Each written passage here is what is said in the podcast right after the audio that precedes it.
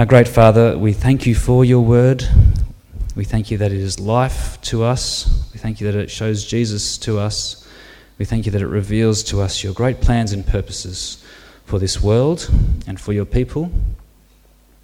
Father, we pray now as we do hear this passage read out, we pray for the ability to understand it. We pray for our hearts that are soft to receive it. We pray for lives that are able to be moulded by it. Please do that all in us by your Spirit, we pray. In Jesus' name, amen.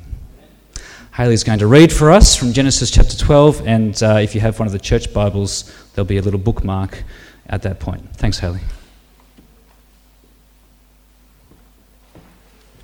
Good morning. Today's Bible reading comes from Genesis chapter 12, verses 1 to 20. The Lord had said to Abraham, Go from your country, your people, and your father's household to the land I will show you. I will make you into a great nation, and I will bless you. I will make your name great, and you will be a blessing. I will bless those who bless you, and whoever curses you, I will curse. And all peoples on earth will be blessed through you. So Abraham went as the Lord had told him, and Lot went with him. Abraham was seventy five years old when he set out from Haran. He took his wife Sarai, his nephew Lot, all the possessions they had accumulated, and the people they had acquired in Haran, and set out for the land of Canaan, and they arrived there. Abraham travelled through the land as far as the site of the great tree of Moreh at Shechem. At that time the Canaanites were in the land. The Lord appeared to Abraham and said, To your offspring I will give this land. So he built an altar there to the Lord who had appeared to him. From there he went on toward the hills east of Bethel and pitched his tent, with Bethel on the west and Ai on the east. There he built an altar to the Lord and called on the name of the Lord. Then Abraham set out and continued toward the Negev. Now there was a famine in the land, and Abraham went down to Egypt to live there for a while because the famine was severe. As he was about to enter Egypt, he said to his wife Sarai, I know what a beautiful woman you are. When the Egyptians see you, they will say, This is his wife. Then they will kill me, but will let you live. Say that you are my sister, so I will be treated well for your sake, and my life will be spared because of you. When Abraham came to Egypt, the Egyptians saw that Sarai was a very beautiful woman. And when Pharaoh's officials saw her, they praised her to Pharaoh, and she was taken into his palace. He treated Abraham well for her sake, and Abraham acquired sheep and cattle, male and female donkeys, male and female servants, and camels. But when the Lord inflicted serious diseases on Pharaoh and his household because of Abram's wife Sarah, so Pharaoh summoned Abram. What have you done to me? he said. Why didn't you tell me she was your wife? Why did you say, She is my sister, so that I took her to be my wife? Now then, here is your wife. Take her and go. Then Pharaoh gave orders about Abram to his men, and they sent him on his way with his wife and everything he had. Uh, just a couple of things before we do get into the passages. Uh, Duncan said the outline on the leaflet runs out about two thirds of the way through. Uh, try not to be too distracted by that, but that is, outlines are really good unless they're distracting. In this case, it could well be the case. Uh, I obviously forgot to send page two through or something like that, so I'm sure it was all my fault. Second thing, in which is really preliminary, when you um, come to this section of the Bible, Genesis 12 through to 25, uh, sometimes it can be confusing to know who we're talking about. Uh, as we're reading there, we heard Abram, Sarai. We've already been talking about Abraham and Sarah, and uh, that, that may be a bit puzzling to you if you're not really familiar with this section of the Bible. Uh, we start off with Abram and Sarai, and then several chapters into the account about Abra- Abraham's life, God actually changes his name to Abraham and Sarai to Sarah. And it uh, uh, relates to these promises here in Genesis 12. We won't spend time on that today, but I just wanted to signal. And if I wander between Abram and Abraham or Sarai and Sarah, you'll understand I'm just a little bit confused too. But, uh, but you'll understand the connection between those two. They're the same people, uh, they, are, they are equivalents, and so don't be too distracted by that either. Uh, let, me, let me pray that having distracted you with what I've just said, we can focus on uh, the Word of God. Let's pray. Father, we do thank you for your, your wonderful promises to us in your Son. And Father, we pray that as we consider this, your word today, uh, we won't just be hearing my uh, voice, but we'll actually hear you speaking to our hearts and minds, uh, changing them, convicting us, transforming us, uh, but especially giving us a window into who you are and your character and your purposes, uh, so that we might know and encounter the Lord of the universe. That's our, our great desire. We pray it in Jesus' name. Amen. When we go to Hebrews 11 in the New Testament, it's like a hall of fame of the great ones of faith of the Old Testament. And there's a great list of them uh, that are put before us about people in the Old Testament who faithfully honoured God. People like Abel, Enoch, Noah, Isaac, Joseph, Moses, Rahab, and there's a host of others. But in Hebrews 11, uh, the one that dominates that chapter is Abraham. Let me tell you the way in which Abraham is spoken of in that chapter. Hebrews 11, verses 8 to 10. By faith, Abraham, when called to go to a place he would later receive as his inheritance, obeyed and went, even though he did not know where he was going. By faith, he made his home in the promised land, like a stranger in a foreign country. He lived in tents, as did Isaac and Jacob, who were heirs with him of the same promise. Abraham is a giant among believers. Right? He is the, the uh, uh, Old Testament equivalent of Gary Ablett in the AFL. You know, he just straddled the Old Testament in terms of the way in which he had enormous impact. But what we discover uh, as you were reading and hearing Genesis chapter 12 read uh, is that Abraham, this giant among believers, has clay feet. Like he's not all squeaky clean and, and does everything the right way. He's a man who is unlikely to receive uh, the Husband of the Year award, uh, as you've heard Genesis 12 read. Genesis 12, once we get to verse 11, there's a famine in the land of Canaan, the land that God has taken him to, uh, promised him for him and his uh, uh, descendants. And then in this land, uh, because of this famine, uh, they decide to move off to Egypt in order to survive. Let me remind you what happens. As he was about to enter Egypt, he said to his wife Sarah, I know what a beautiful woman you are, and when the Egyptians see you, they'll say, this is his wife. Then they'll kill me and they'll let you live. Say you are my sister, so that I'll be treated well for your sake, and my life will be spared because of you. Now, I want to say if I take Sue out for our 36th wedding anniversary on Tuesday night, and we're at a table, and a glamorous 20 something young blonde woman comes up to the table, obviously knows me, and I introduce Sue as my sister, I'm going to be in trouble. All right? Uh, you know I mean? This is not exactly exemplary behavior that we're looking at in this context. Abraham at this point is selfish, he's manipulative, and he is gutless. Not too many other ways to describe that. Abraham, this great man of faith. So, is Abraham someone that we should imitate? He's often portrayed that way, I think, in Christian circles. You know, the great example of what you should imitate. And, and yes, we heard from Hebrews 11, we should follow his example. Uh, but actually, when you read through this account of Abraham, Genesis 12 through to Genesis 25, there are lots of things about his life that you might want to just put to one side and not treat as an example of how you should actually live the Christian life.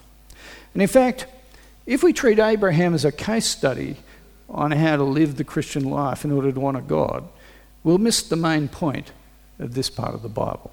We'll get it completely wrong.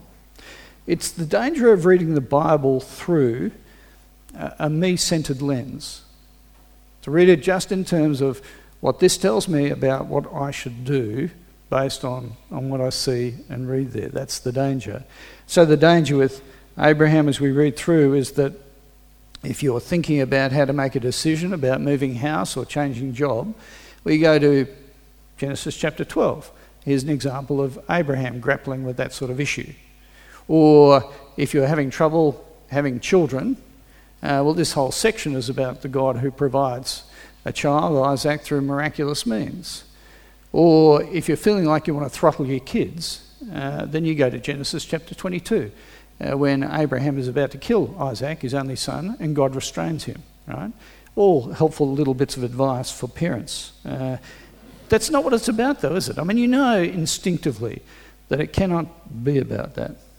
So, the better question to ask as we come to the Bible generally, but especially this section of the Bible, is how does Abram fit into the plan of God?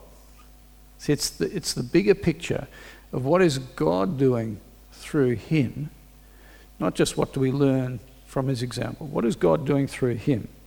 And what I want to do is, is look at the God who makes gracious promises to his people and takes action to keep those promises. I want to consider the background to the call of Abram. I want to look at the word that Abram received and what it's about, especially those promises that we heard down the front here and still on view there. And then how Abram connects with us. So, point number three is the one that's missing. Uh, and if you think in thirds about what I'm doing, then you, you won't, won't feel like the second half of the sermon took much longer than the first half, if that makes sense. Okay, background to Genesis 12 obviously is Genesis 1 to 11, these early chapters in the Bible. Uh, what we see here with Abraham here in chapter 12 is that he is called in the face of an emergency situation facing the whole world. That's the problem that's created by Genesis 1 to 12. In Genesis 1 to 2, uh, God creates the universe and it's good. Uh, when you read through Genesis 1, you see God makes something He says it's good, it's good, it's good, it's good, it's good. And uh, he, he makes people, it's very good, right? That's the God who creates. And he makes people for relationship with himself he makes people so they, they express unity. Adam and Eve have oneness uh, with each other. And he creates the world and people so there's harmony in the created order and good relationship between people and the world. That's the nature of the way God creates things. When you get to Genesis 3, Adam and Eve, they, they reject the authority of God. They say, uh, shove God out of the picture, we'll just do things our way. And that disobedience leads to consequences or curses that you can read in Genesis chapter 3. There's a broken relationship with God, there's disharmony between the man and the woman, and there's a breakdown in terms of the created order, a consequence of rebellion against God. Then from Genesis 4 through to Genesis 11, we see, in a sense, a magnification or an escalation of the way in which rebellion against God or sin works itself out in the world. Uh, Genesis 4 and 5, we see Cain and Abel. Uh, Cain, because of jealousy with his brother Abel, kills him. Uh, that's the situation there. From Genesis 6 through to Genesis 9, Noah, a righteous man, uh, but one of the few left on the face of the planet at that point, and therefore God judges the world uh, with a flood uh, but spares the family of Noah. There's just the ripple effects of sin. Once you get to Genesis 10 and 11, uh, we discover this incident of the Tower of Babel. Uh, people have not learnt uh, from the, the incident with Noah and what the consequences there. And they don't just rebel against God, they build a tower to the heavens. That is, they, they try and operate as if they are God, build themselves up to God's picture. And God scatters them. He judges again and puts them to one side uh, so they can't perpetuate their rebellion against Him. The situation gets worse and worse. God never completely abandons the world. There's always grace elements in each of the cases of the problems and the rebellion of people against God. But when we get to Genesis 11 and God pronounces judgment, He's effectively silent. There's no word of grace towards people at that point. And what you have in the second half of Genesis chapter 11 is a genealogy or a family tree that forms the bridge between the Tower of Babel and Abraham. We have a list of the family tree that gets us there. One of the things we discover at the end of chapter 11 is that Abram is married to Sarai, and this little tidbit of information gets thrown in in chapter 11, verse 30. Now, Sarah, or Sarai, was barren. She had no children. Now, that's, that's an interesting bit of information to have just before you get that promise about descendants, isn't it? That are going to happen through Sarai, the barren one. The problem is there, despite the fact that God subsequently then makes a big promise about how she will have children and they'll be the start of a great nation. And I think that's significant. Back in Genesis 1, God spoke and He created the whole universe, the whole world, from nothing. In fact, the repeated phrase in Genesis 1 is God said, and it was. God said, and it was. In fact, we are hearing from a friend on Thursday who's been catching up with someone to read the Bible for the first time, someone who's not, not a follower of Jesus, and they've been reading through Genesis.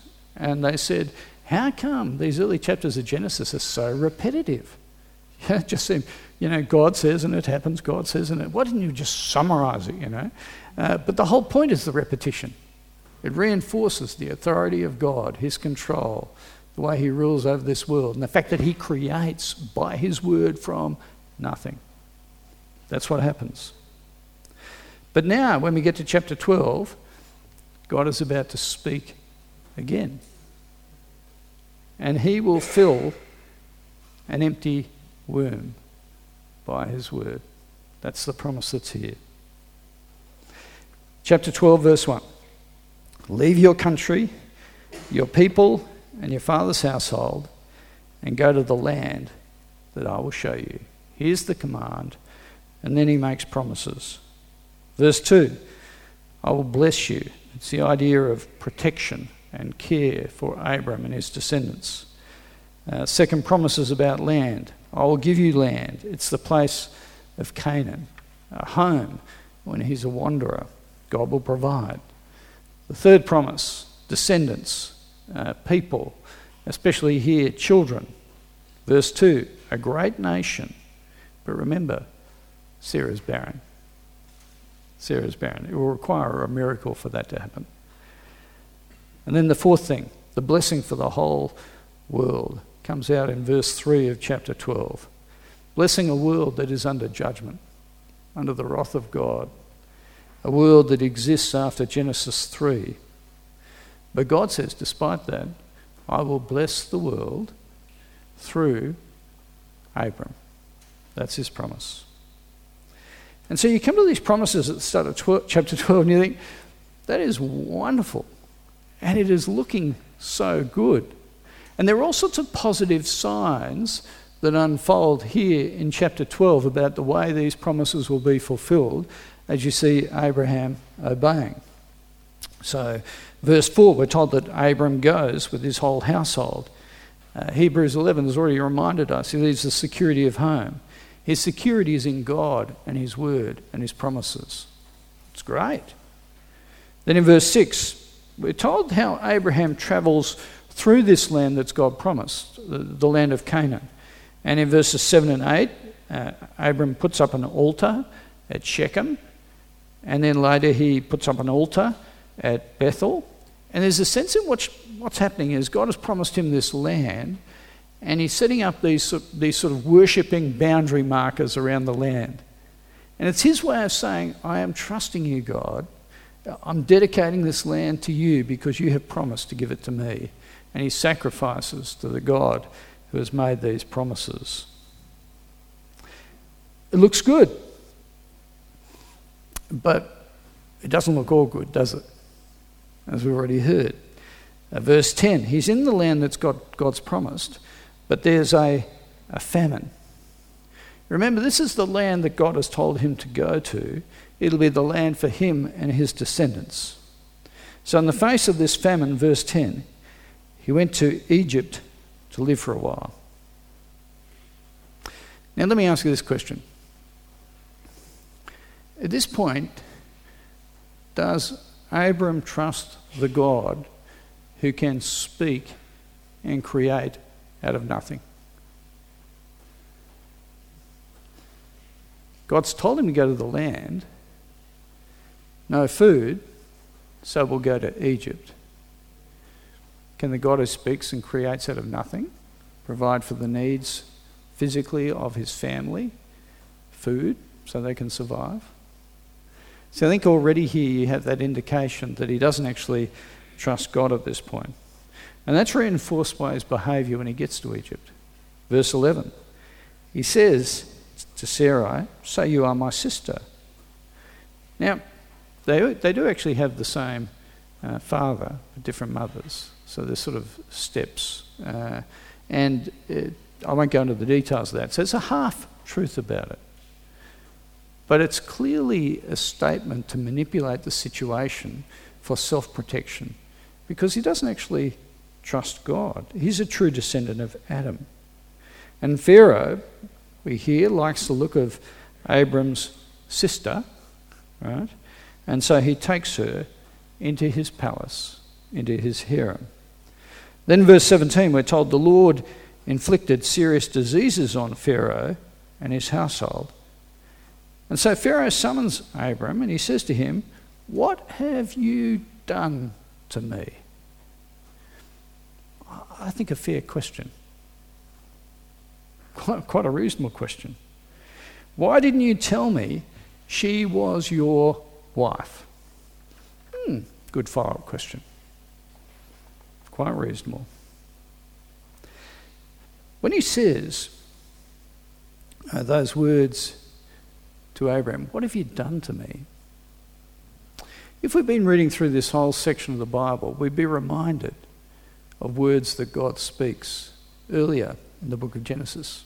Let me remind you what they are. Back in Genesis 3, verse 13, when there's the rebellion by Adam and Eve in the garden, God actually says to the woman in the garden, What have you done?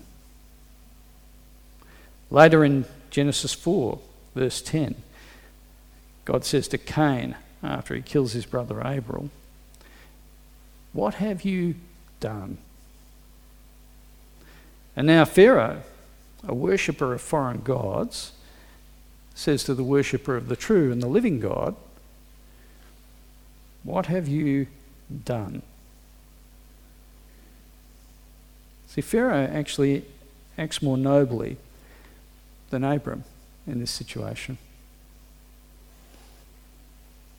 12, verse 19, chapter 12, verse 19. Pharaoh says to Abraham, Now then, here is your wife, take her and go. Sounds quite polite, really, doesn't it? Uh, quite pleasant. Uh, when you actually get the original language here, it's not pleasant at all. He is outraged, actually, at the way he's been treated. So only the verbs in this section, or the you know the key words, are highlighted. There's no padding around it. The uh, the editor of our Bibles has helpfully padded it out so we can see the flow of it. Here's the way it should read when Pharaoh gives back Sarai to Abram. Here, wife, take, go. Do you, get the way he's feeling at this point? That's what's going on here. And when you've heard the promises earlier in Genesis 12, you're tempted to have a bit of you know, empathy with this guy. Isn't Abraham meant to be a blessing to the whole world? Didn't we hear that in the kids' talk? Isn't he meant to be someone who just pours out the abundance of God's grace on other people? But rather, Abram at this point is a curse to Pharaoh. And Pharaoh wants nothing to do with Abram or his God. He pushes him away. So, Abram, an example of a great man of faith? Oh, yeah. There are, there are examples of the way in which he does trust and follow God. But no. He is a mixed bag, isn't he? A bit like you and me, I suspect. That's the reality. You see, this is much more about God's commitment to bless. So, what I want to ask for just a few moments is, and this is where the sermon outline runs out, just for a few moments, what does this teach us about God? What does it teach us about the way He keeps His promises? And I want to ask the question how does God actually fulfill these promises in Jesus? Now, that's a huge chunk that I could spend the rest of the year talking on, but I've only got a few minutes. So bear with me as I go very dot point as we think about some of these issues. So, how, how's what happens to Abraham? If I can put it in different language, how is it the gospel about Jesus that is preached beforehand? Let me read from Galatians chapter 3, verse 8 in the New Testament. The scripture foresaw that God would justify the Gentiles by faith and announced the gospel in advance to Abraham. All the nations will be blessed through you, quoting from Genesis chapter 12. Announced the gospel in advance to Abraham.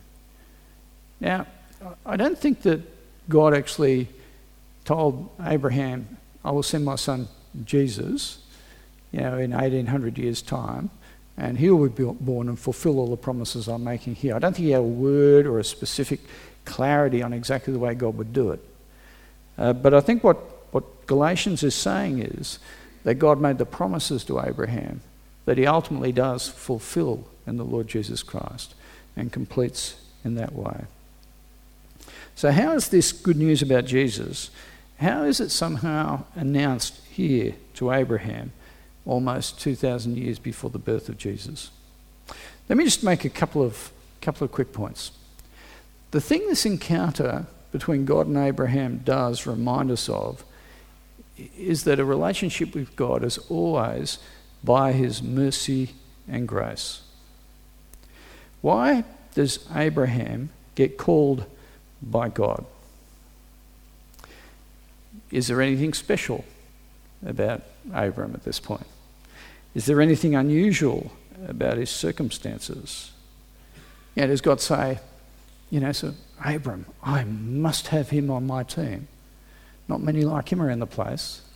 I don't think so. And in fact, everything about the background of this reminds you that that's the case. Uh, if you went back to Genesis chapter 11, we're told that uh, Terah uh, is the father of Abraham. You can pick up the sort of family tree line, particularly in chapter 11, verse 27. When you go to Joshua 24, verse 4, so it's a couple of books on here from Genesis, this is what we discover about Terah and Abraham and Nahor, uh, Abraham's brother. Terah, uh, the father of Abraham and Nahor, served other gods. Do you get what's being said here? Abraham was the worshipper of foreign gods, and the true and living God chose this worshipper of foreign gods to serve him and called him into relationship with himself. Why did God choose Abraham? Well, because he was a complete ratbag and a complete rebel against him and someone who did not deserve to be in relationship with God. That's why he chose him. It's clear, isn't it? That's why. Why does God choose Abraham? Because he has a very fertile wife. And if you're going to have a lot of descendants, that's what you need, don't you? She is barren. If this is going to happen, it will be, be because God achieves it, not because Abraham and Sarah can do anything about it at all. Why does God choose Abraham? Well, 10 verses into Genesis chapter 12, like we've only just started, and we discover that he displays, Abraham displays all the self centered, manipulative, and sinful nature of Adam. Don't seem to have made much progress at all, really. Why does God choose Abraham? It is because God is generous and God is gracious. There's no other reason. And let me say, God never changes in his character. Let me remind you of what it says in Romans chapter 5, verse 8. God shows his love for us in this that while we were still sinners, Christ died for us. Can I say today that if you count yourself a follower of the Lord Jesus Christ, then it is only because God has been merciful and gracious and forgiving towards you. You don't bring anything to the table except your sin. That's very sort of confronting in a way. Uh, you know, and this is not the pastor buttering up the congregation morning. You've probably picked that one up, haven't you? Uh, that is, this is, this is the way our God works. But isn't it a relief? Isn't it a wonderful thing that we have a relationship with God because God is gracious and kind to us? You don't get into it based on performance. Abraham didn't. The reason you are in a relationship with God is because you're a sinner. Now, if you're here today and you're not in a relationship with God, or you're not clear whether you are or not, can I just say this is the way it'll happen? You will bring nothing to the table, and God, you'll realize the merciful grace of God and the Lord Jesus Christ, and that He's willing to forgive you despite the fact that you do not deserve it. And when you get to that point, then you understand the way God works. He's always worked that way, He continues to work that way. And it's a great relief. And it's, it's overwhelming in terms of seeing what God is like. That this God, the God who made the universe, is kind towards me, even though I don't deserve it at all. It's great. Second, just point of application, really briefly, how are these promises, the one that we were looking at with the children, the one we've read for ourselves, how are these promises to Abram fulfilled in Christ?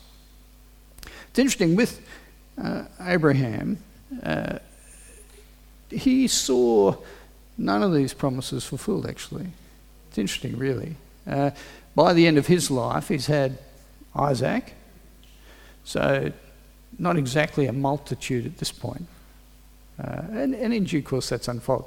In terms of the land, he owns a burial plot in Canaan, the promised land. That's it. He's, he's seen it. He owns a fairly small bit of it, but not much really. How has Abraham been a blessing to the whole world? Well, Pharaoh is actually a pretty good example of the way it works during his life. There, there are points at which he interacts and blesses, but largely not much to show for it actually at all. But Abram, as we read in Hebrews chapter 11, he did trust that God would deliver on his promises. And he does that through his descendants. If you went to the start of Matthew's gospel, which is all about Jesus, there you see the family tree of Jesus starts with Abram. And you get to Jesus. That is, God does provide a descendant from Abraham, who is the one through whom all the promises of God are going to be delivered. Descendants. Again, Galatians 3. Understand that those who believe in Jesus are children of Abraham. God fulfills his promises in the Lord Jesus Christ. In fact, during the time I've been preaching here this morning, those who are experts in this area, missiologists, they tell me that somewhere between 20 and 30,000 people across the globe have put their trust for the first time in the Lord Jesus Christ. Now, it's not because this has been an exceedingly long sermon. it is because God is powerfully at work in the world. God is blessing the world through this descendant of Abraham, the Lord Jesus Christ. If you're a follower of Jesus, you know that you've been blessed in Christ too. These blessings for the whole world are qualitative blessings you've received forgiveness, adoption, being redeemed, children of God, peace with God. When it comes to the land, how has God delivered? It's interesting again in Hebrews chapter 11, when it comes to that question of land and Abraham, this is what it says there. Abraham looked forward to the city and the foundations, whose architect and builder is God. See, ultimately, this, this little block of land on one side of the Mediterranean, Canaan, is not the ultimate uh, land that God is talking about. It is the, place that God will bless his people so they can bless the whole world. But the ultimate place, land, is dwelling with the Lord Jesus Christ for all eternity in heaven, the promises that he makes there. God has come through on all his promises in the Lord Jesus. They are secured by what he has done. Final point I want to make is uh, Abraham, though, is a man who trusts in God. And he is a model for us in that sense of living by faith in the promises of God. He's called by God. He goes from his family, uh, security, he goes from the known to the unknown. Now, what basis does he have for doing that? Well, his future is secured by God's promise, that's all. Nothing else, just the God who makes promises and who stands behind his word. And like Abraham, I think we are tempted to think that that isn't enough. And faced with different circumstances or difficulties, we'll find ourselves trying to provide for ourselves rather than actually trusting in the God who will do it. And we'll put our trust in tangible things, uh, things of this world that we think will give us security. Uh, they can be the resources we have, or how smart we are, or the wisdom we bring, or our cleverness, our health, uh, family. That's the key to being happy. Relationships. Like Abraham, there, there is the great risk that we'll find our hearts tethered, you know, tied to this world as if that is the key to life. And our focus can be on what we think is in our best interests as we uh, look around what we can see, taste, touch, and feel. I think that's the key, rather than the promises and the hope we have in the Lord Jesus Christ. What I'd like to do just to conclude uh, is just to read from a section in the New Testament which is a charge to the people of God to believe in the promises of God, to live with the knowledge that this is a temporary dwelling that we have, and that our hope is to be in God and the promises He makes to us. I want to read just from 1 Peter 2, verses 9 to 12, and I'll, I'll conclude with what God says to us in these words. Just listen, hear it for yourself. You are a chosen people, a royal priesthood a holy nation, a people belonging to God, that you may declare the praises of Him who brought you out of darkness into His marvelous light. Once you were not a people, but now you are a people of God. Once you had not received mercy, but now you have received mercy. Dear friends, I urge you as aliens and strangers in this world to abstain from sinful desires that wage war against your soul. Live such good lives among the unbelievers that though they accuse you of doing wrong, they may see your good deeds and glorify God on the day He visits us. Amen.